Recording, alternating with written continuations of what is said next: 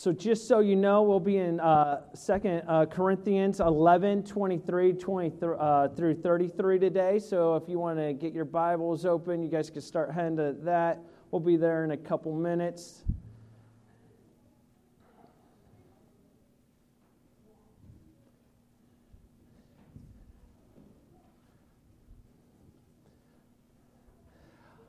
You know, I never uh, know, there's always this fine line of how, when, when you preach, you don't know how people are going to take it.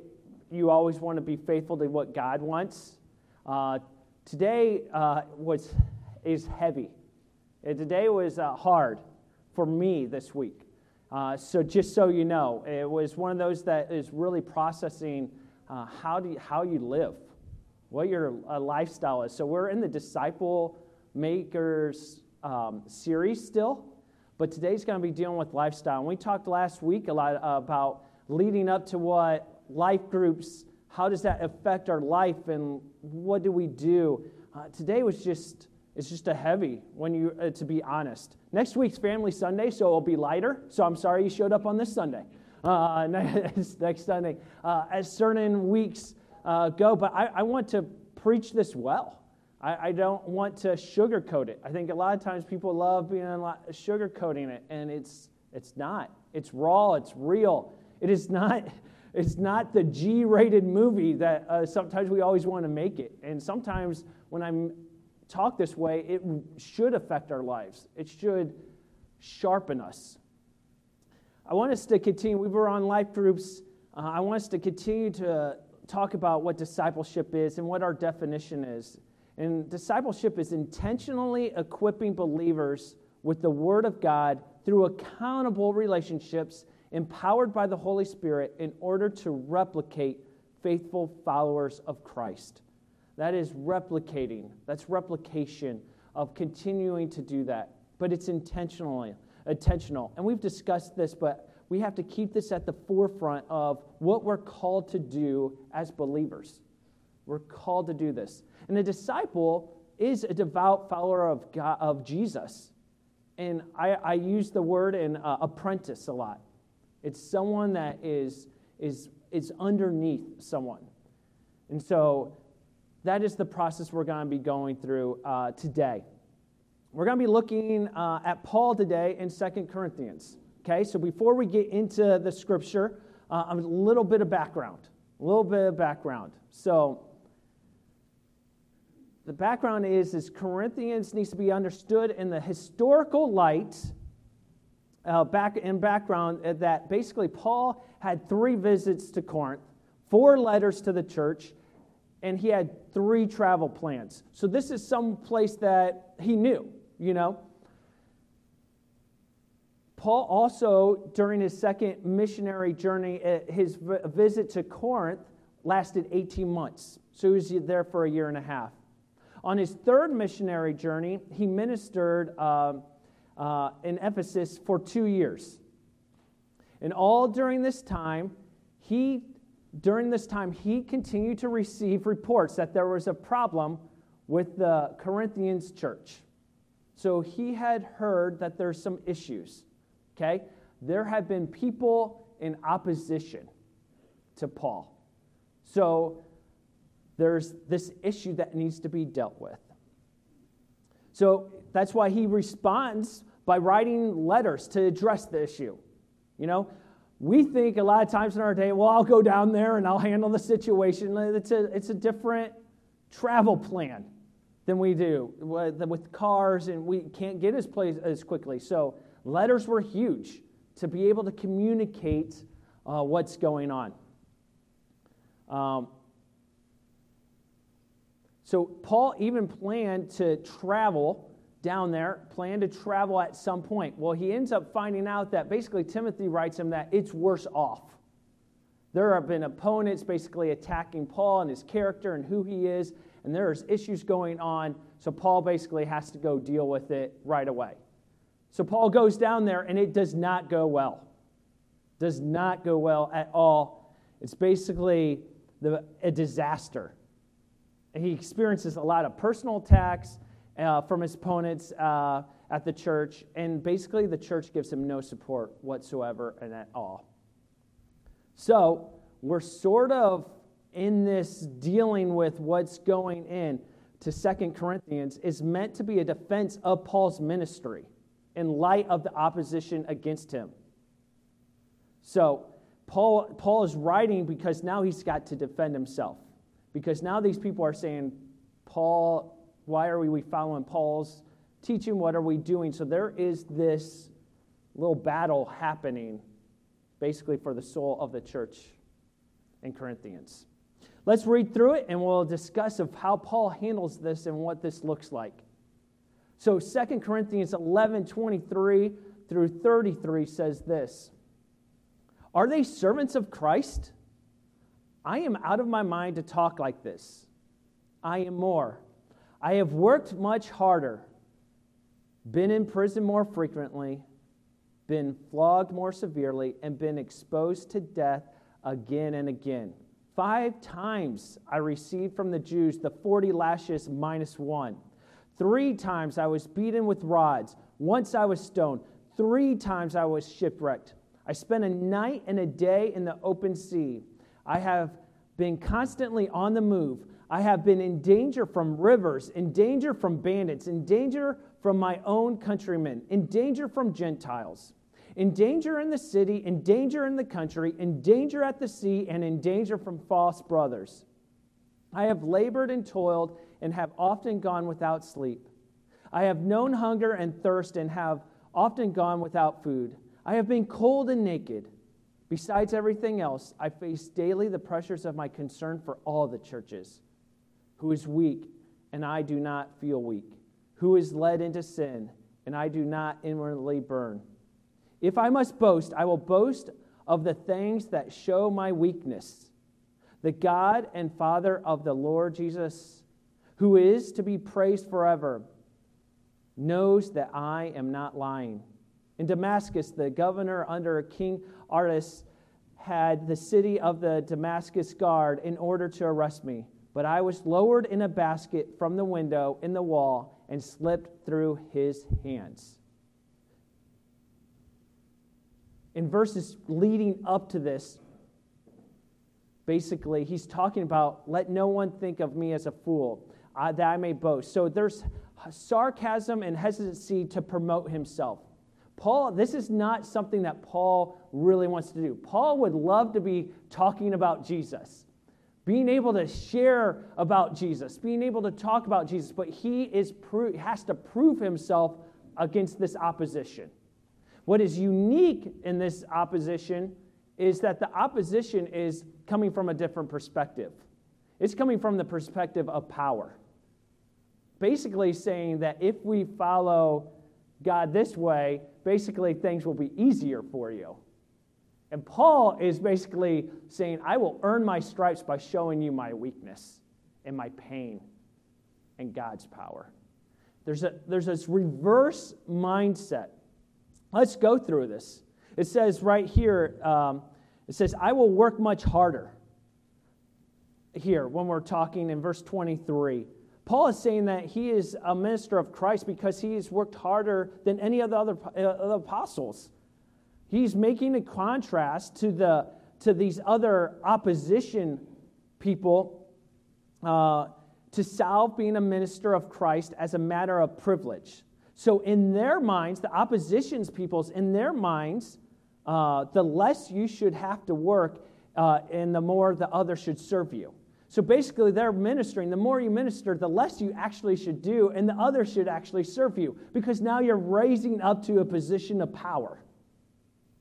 Man, how many times is that like in America today? The, the higher up you do, the less you have to do. Like, that is our culture, right? That's the way we think. Paul is not attacking it that way. Paul's saying, no, I, I had to work harder, and I'm still working. These are, this is my, my setup. Man, and he talks about being in prison. So it goes, I work harder, been in prison more frequently. He's been in prison multiple times. There's only one, and this is what's great about the Bible. There's only like one time that it talks about Paul being in, in, in the prison. But there's multiple times, you know, well, like in, in this, in this uh, scenario, it's that there's multiple times. There's probably even stories, and this is what I love about the Bible, there's stories that we haven't even heard, that we don't even know, that one day I can't wait to find out. Like there's the Bible is so much more dense than we give it credit for. It's so beautiful. But as I was looking at this, I was like, what does my life do compared to contrast? We're only one in, and Paul's already talking. Uh, my, I, you want to? Fo- I, I follow Jesus. I've been in prison. What? It's like you stand up for the faith. There, there's, a, there's a dynamic. A lot of us are, oh, I, I stand up for Jesus. I don't watch that Netflix show. Woo! Like the dynamic is really different. Like we still want to protect ourselves and, and live this way. But are we willing to, are we really willing? A lot of us are like, oh, yeah, I die for Jesus. Well, are you really willing to go to prison for them? Would you be willing to? We, we always hold Paul and, and these people up in high regard, but their lives looked and the, different than ours. And this is why it hit hard, is because, like, am I willing to live like that? Now, I, I get there's different uh, seasons, like, there's even in the scripture, there's peace on the land, and there's different seasons, but, like, is my heart willing to sacrifice it all? that is a question that we have to continue he was flogged more severely. He was flogged, and this is why they did. And a lot of times, flogged, the, the, there was a rule that you could only be flogged 40 times. Okay?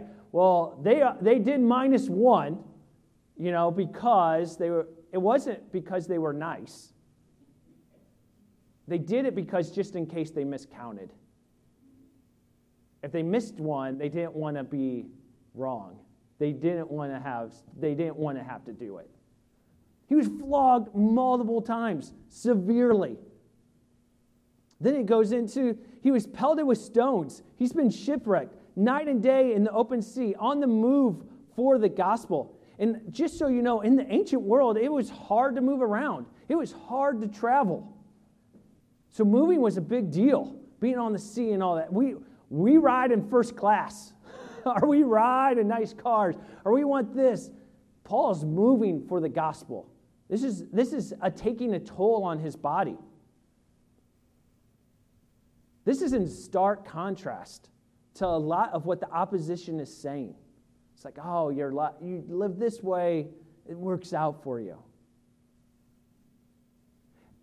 What's great is Paul doesn't stop there, he keeps going. There's just dangers after dangers dangers from rivers, dangers from bandits. And muggers were one of the most dangerous aspects during that time dangers from other fellow Jews, from Gentiles in the city and the country, and then at the sea, and other, from other false believers, even people that he thought were their brothers. There's dangers from.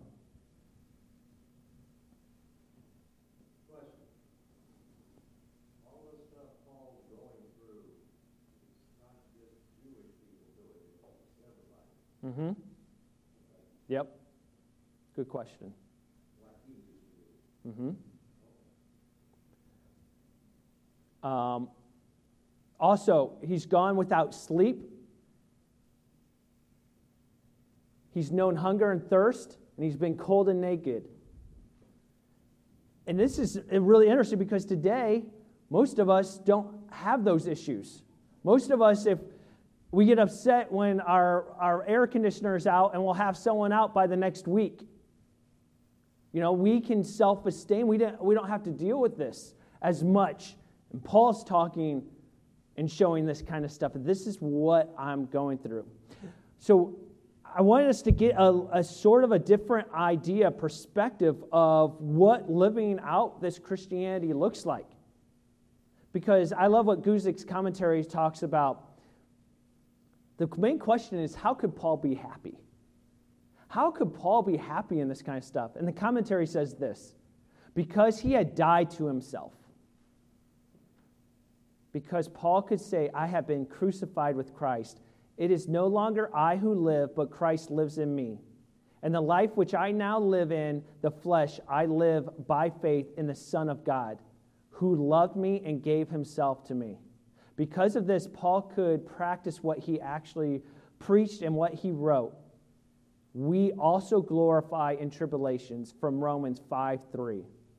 This wasn't just spiritual talk from Paul, he really lived it. I think sometimes when we talk about actually living this life, how do we live it? Uh, there is a difference between us trying, oh, I'm going to do this because I want to try to, and then there's a difference because I am dead and Christ is in me. Christ is doing this in me, and I'm going to live for that. And so that is what we have to wrestle with. So, most of the opposition, the Christians, Corinthians who had bought into those worldly lies, most of them think that Paul is crazy. Paul is out of his mind for having to go through all these hardships because they don't see or they don't really understand of what Paul's going through them. For them, and I think sometimes for us, that they see hardships in the life and they basically think God is not with me. I am weak. I am helpless. I'm not happy. My life is too hard. They could only see the glory of God in the image of power and success. We can't fall into that trap. We can't fall into the trap of, like, hey, when I'm successful, God is with me. And when I am low, God is not. We fall into that so many times that, oh, man, I, ha- I had a good Bible study, I had a good week. God is with me. Oh, this week was bad. My, my, my cat's missing. God doesn't love me. What?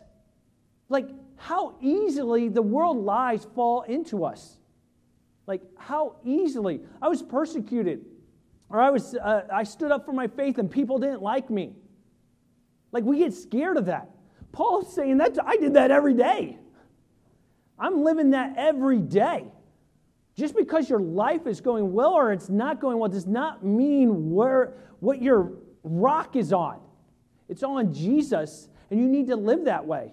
And you need to be willing to walk in that kind of way no matter what stones get thrown at you.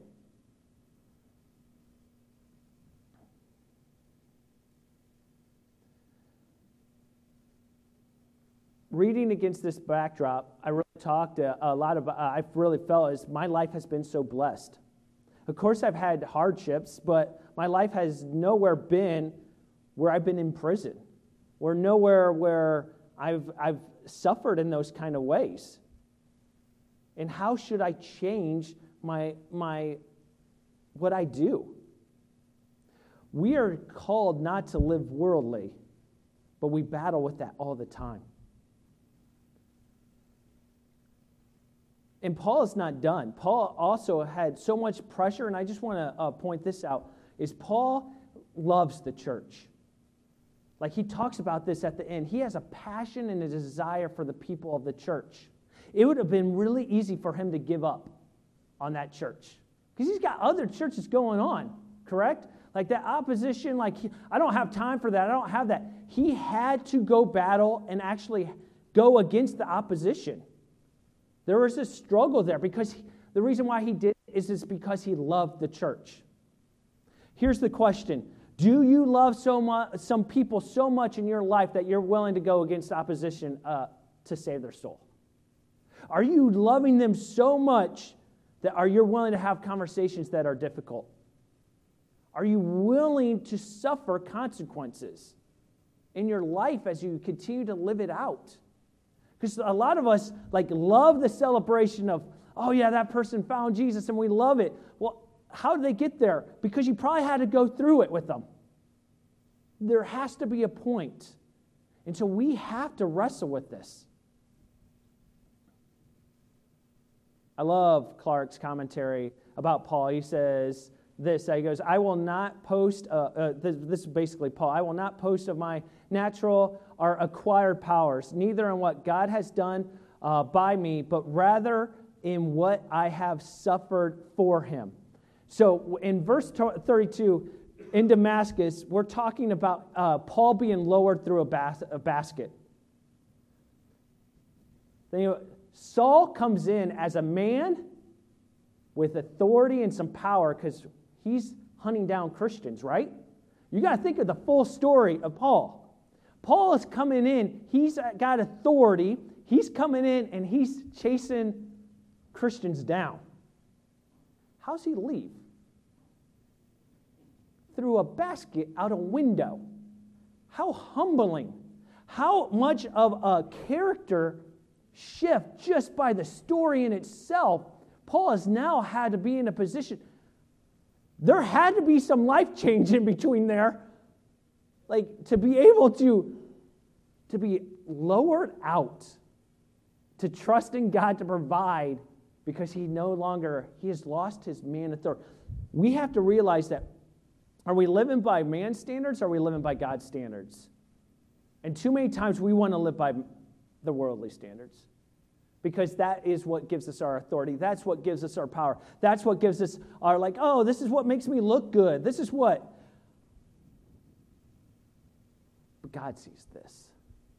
You know, one of my favorite, I just saw a picture. Um, it's like, um, it basically shows of like, hey, what people post on Instagram. You know, uh, and if you don't have Instagram, maybe you know Facebook. Some of you way old people, there was MySpace. And some of you way back there were like old photos. Um, so when you look back, there's like, I saw it though on Instagram, and it has a mirror, and it goes, what the world sees. And it's just an apple. It's an apple, so the apple looks beautiful. But behind it, you see someone's taking a bite out and no one sees that. And I think sometimes for the world, we want to give off this appearance of like we have it all together. Everything is good. Everything is when actually there's there's junk. There's a mess. You know, like even me, I, I want my girls to behave. I want my girls. It's chaos at home sometimes. I don't I don't love showing that. I don't love the, the chaos of like, oh my goodness, like we got to be out in 30 seconds or we're late. You're never watching TV again. No, like it's like the chaos of what is going on. And that, but God sees that. And God is part of that. And it's like, but do we allow that to happen when it could really hurt us? In the sense that it's all for Christ. That we could show our flaws because God healed this in my life. We get scared to do that. But Paul's saying our weakness is actually God's strength. So, I got three points, as you can tell, uh, about the discipleship lifestyle that comes from three major sources. And the first one is God's Word. A couple verses that you can write down is Psalms 119 11. I have stored up your word in my heart that I might not sin against you. In Hebrews 4 12, it says, For the word of God is living and active, sharper than any two edged sword, piercing to the division of soul and spirit, of joints and marrow, and discerning the, uh, the thoughts and intentions of the, that hear. Jesus had changed Paul's life forever. The Word of God basically had, Paul wrote most of it, but it had also changed the way he lived. He knew the whole Old Testament. Paul had known it, Paul had done it, and then all of a sudden he saw Jesus fulfill it. And it radically changed his life. Are you letting the word radically change your life? Or are you letting the news radically change your life? Are you letting social media radically change your life? Are you letting friends radically change your life? Are you letting non friends, work people. What is radically changing your life? Is it the Word of God? Is it prayer? Is it this or is it the other things? I will tell you that's the battle. There is a battle. And it's battling for your time. And the hard thing, too, it's battling for your children, it's battling for your friends. That is the battle. What is and what will be the rock on which you stand. The second thing, God's will. I think God's will for your life. Paul knew God's will. When he walked in one way and he had to be laid out another way, he st- started to know his will had changed. His will coming in was to basically persecute Christians. Now all of a sudden, he's, his will was to tell everyone about Jesus. The will had changed. So many times, and especially in our culture today, it's blindly, it's saying we have our own will for our life. Live the way you want. Do it. If you can't see that today, what are we doing? Like, it is out there. It's like, you do you. You know, those simple, it sounds innocent, but it's so corrupt. You know why? My heart's corrupt. Your heart's corrupt. It's flesh. It is in the flesh. And that's the battle. But what is God's will for your life? Have you actually sat on that? Have you prayed on that? Now, I know there's different people in here. We have younger to older, and some people are at different stages. I, I, I get that. But I would still encourage you if you have breath in your lungs, God has a plan for you. God's got a, heartbeat for you. God, the will, your will is not, God's will is not done with you. And if you're young, God's got a plan for you. Don't miss it. And have you sat and wrestled with that? Or do you go on to the next thing without actually seeking God's will? And not everything's the same. Like there's pastors, there's teachers, there's people that uh, stay at home, there's people that, uh, that go witness around the world, there's people, but what is God's will for your life? It comes from this first. Okay? Sometimes we just go, oh, I have a feeling. I've had a lot of feelings, and it ain't the will of God. And I know you as well. What is God's will for your life? And we need to pursue that. A quote from John Piper, and like I said, sometimes when I quote people, uh, it doesn't mean I agree with 100% what they say or whatever, but I want to give them their due because I think this leads actually to really strong. It says, there is a great gulf between the Christianity that wrestles to whether to worship at the cost of imprisonment and death and the Christianity that wrestles with whether the kids should play soccer on Sunday morning. There's a gulf between how to live. And I think us, we like to live like, ah, you know, like, fine, we won't have our kids play soccer, or we won't have them do basketball because they'll go to church like it's some huge badge of honor. You're welcome, God. Look what I did for you. Like, really? Really? That's, that's what we give up? Are we willing to give up everything? It's a lot, and I'll tell you, from a personal perspective, there were when I was single, felt a lot more bold. Get married, still bold. Were, but now I got feel like, oh, protection. Kids? Like that the seeps in like, oh, I gotta, you know, what how do I protect or how do I play it safe?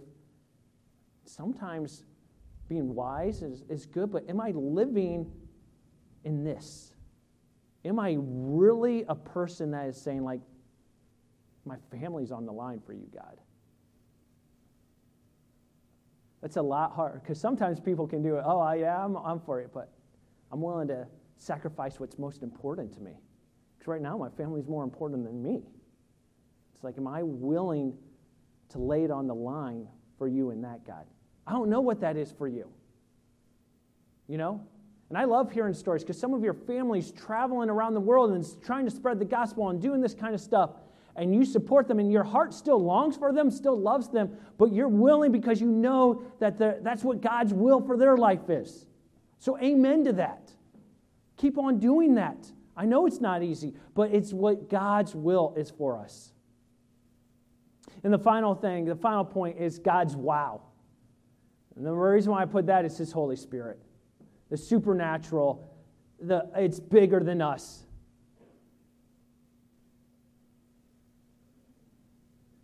There is a battle between flesh and the Holy Spirit, and it is battling over you. Don't let the flesh win. Don't let the flesh win. And you can't do it by yourself. You need the Spirit of the Holy Spirit. You need the Scripture to win because you need to know it. Like sometimes we're like, oh, if I just try real hard, it's the Holy Spirit has to win. But it's a constant battle. There's no days off. It's even on Sunday. It doesn't like, okay, flesh is off. All right, I'll see you on Monday. Like it is always constant, it is always a battle.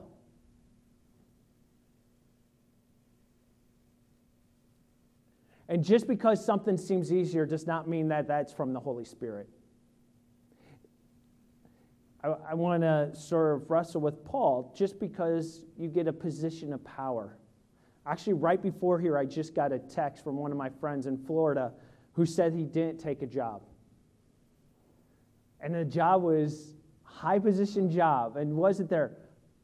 But through reading a scripture and taking time, eh, he knew that it wasn't what God had for his life. It would actually take away from him. Are you willing to do that? Are you willing to give up your job for that? Are you willing to give up relationships for that? What are you willing to give up? There is a battle, and we have to rest into the Holy Spirit, God's wow, stuff that sometimes we don't understand or comprehend why He would do that. J.C. Ryle says this Do nothing that you would not like God to see, say nothing that you would not like God to hear, write nothing you would not want like God to read Go no place where you would like uh, not like God to find you. Read no book, not added, or no movie of which you would not like God to say, "Show me that." It's saying it's basically saying you are battling for your heart. You are in constant battle for your heart. And will, like we go back earlier, what influences that? What directs that? Does the Bible direct that, or what, uh, what does movies direct that, or does the internet or whatever direct that? Here's a shocker the internet isn't right about everything. But what do we go to? Uh, this is the world. We Google it. We do this. And all of a sudden, I am telling you, it is already changing facts and it is changing things that are off. Because this isn't the foundation. Yes, it's great if you want to know how to put an engine together, it has its use.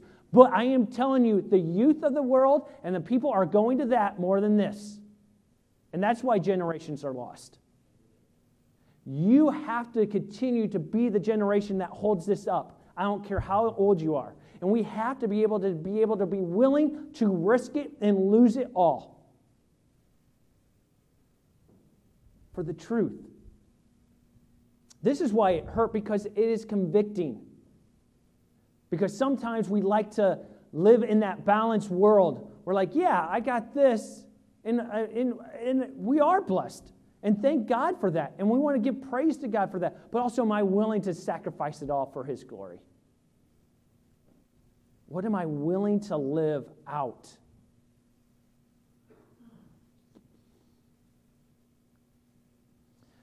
Paul was not saying this out of pride. He was saying this because he loved the church so much. He wanted to share people, show people how to live. Are we willing to live?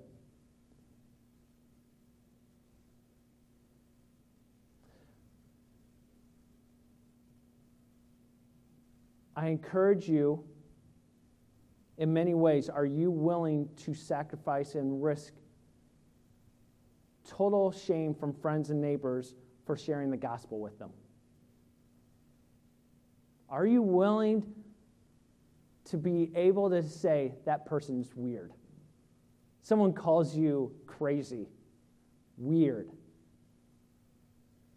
because you love so much and you live differently. Like, what is your lifestyle? Today, as you, as you think about that, is this your lifestyle?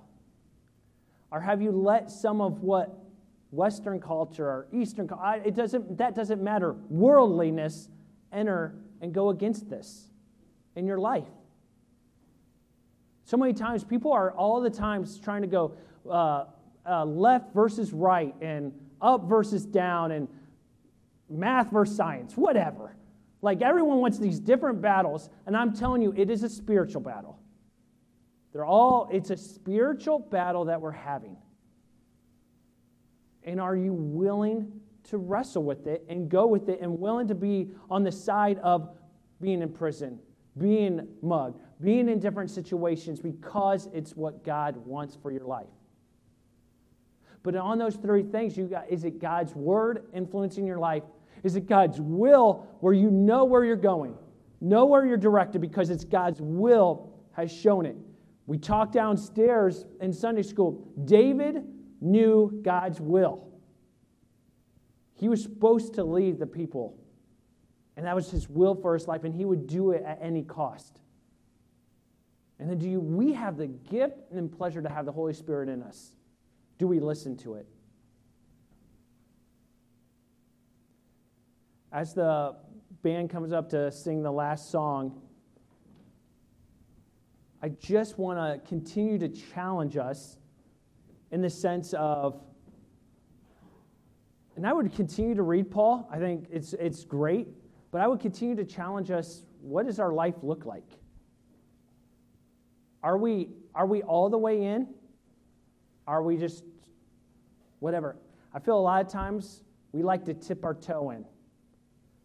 Have you ever seen the kid where it's always testing the water at the pool? Like, uh, okay, that's cold. Mom, no, no, I'm just testing the pool. Just whatever. But you know, the feet are the, the feet are the, they get warm pretty quick. You know, you can handle that or whatever. It's usually right around the stomach area in cold water where you're like, okay, okay, because you can feel it in your heart, right? Like, I at least maybe I'm the only one, but I could feel it in my heart, like it's the cold water, like, okay, here we go, here we go. And then you have to go all the way under. I'm challenging us to be a church that goes all the way under. I don't even want to settle for here because that's what we like to do a lot of times. Oh, well, that person, he's only at his knees. Sucker. It's like we start judging we start looking at other people and we're not where we're supposed to be. I am saying that's not what God called us to be.